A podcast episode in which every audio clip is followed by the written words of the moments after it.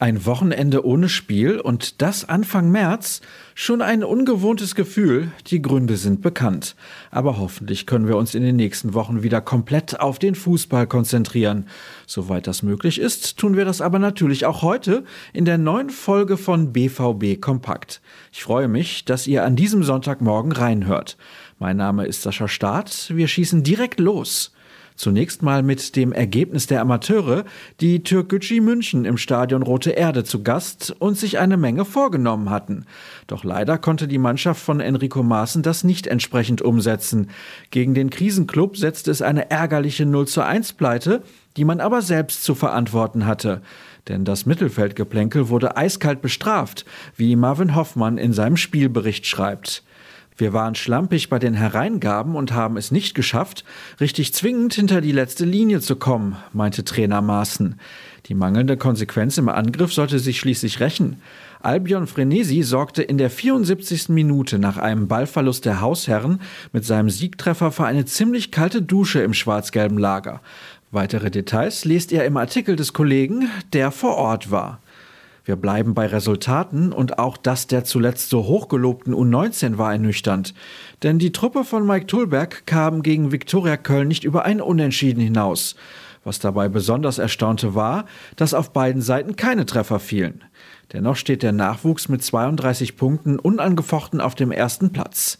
Winterneuzugang Filippo Mane kam übrigens erstmals zum Einsatz. Der Italiener wurde nach 45 Minuten ausgewechselt. Wie gehabt dominant präsentierten sich derweil die BVB-Frauen zum Auftakt der Rückrunde, nachdem in der Hinserie sämtliche Spiele quasi im Spaziergang gewonnen werden konnten.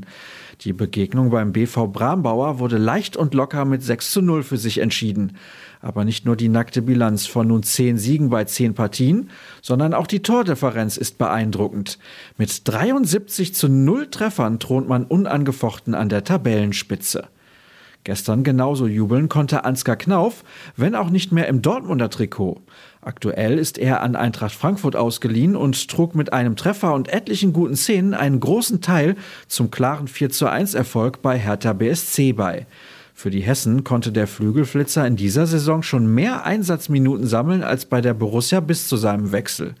Da passt es wunderbar, dass Kevin Pinnow sich in seinem Text mit ihm beschäftigt hat.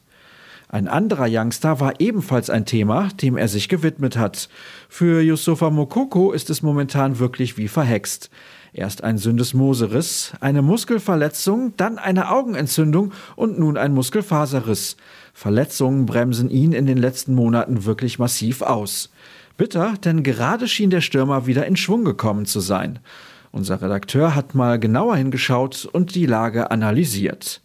So, und das soll es dann gewesen sein mit unserem schwarz-gelben Infoformat. Denkt dran, ihr solltet euch dringend ein Plus-Abo zulegen. Das ist mehr als nur empfehlenswert. Wie geht das genau? Die Antwort bekommt ihr auf ruhrnachrichten.de und selbstverständlich sind wir auch auf den sozialen Kanälen unterwegs. Bei Twitter und Instagram zum Beispiel unter rnbvb und ich unter Start. Das war's dann endgültig. Genießt einen hoffentlich tollen Sonntag. Tschüss zusammen.